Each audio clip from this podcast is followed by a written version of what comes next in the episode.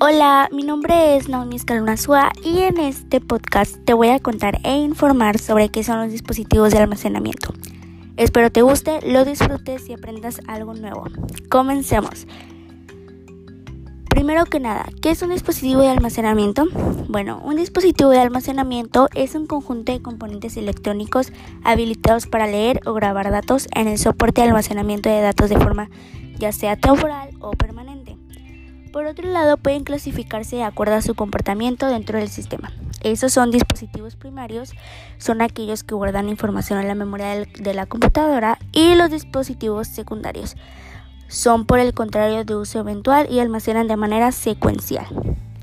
Por otro lado, dependiendo del modo de recuperación de la información, podemos a su vez distinguir entre dispositivos de acceso secuencial y dispositivos de acceso aleatorio.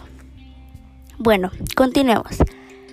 ¿Por qué son importantes los dispositivos de almacenamiento? Bueno, los dispositivos de almacenamiento son vitales para el funcionamiento de todo sistema informático.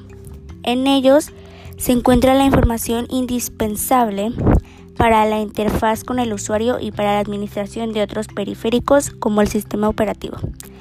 Por otro lado, permite extraer e introducir información al sistema o mover información de un computador a otro sin necesidad de que estén conectados en red.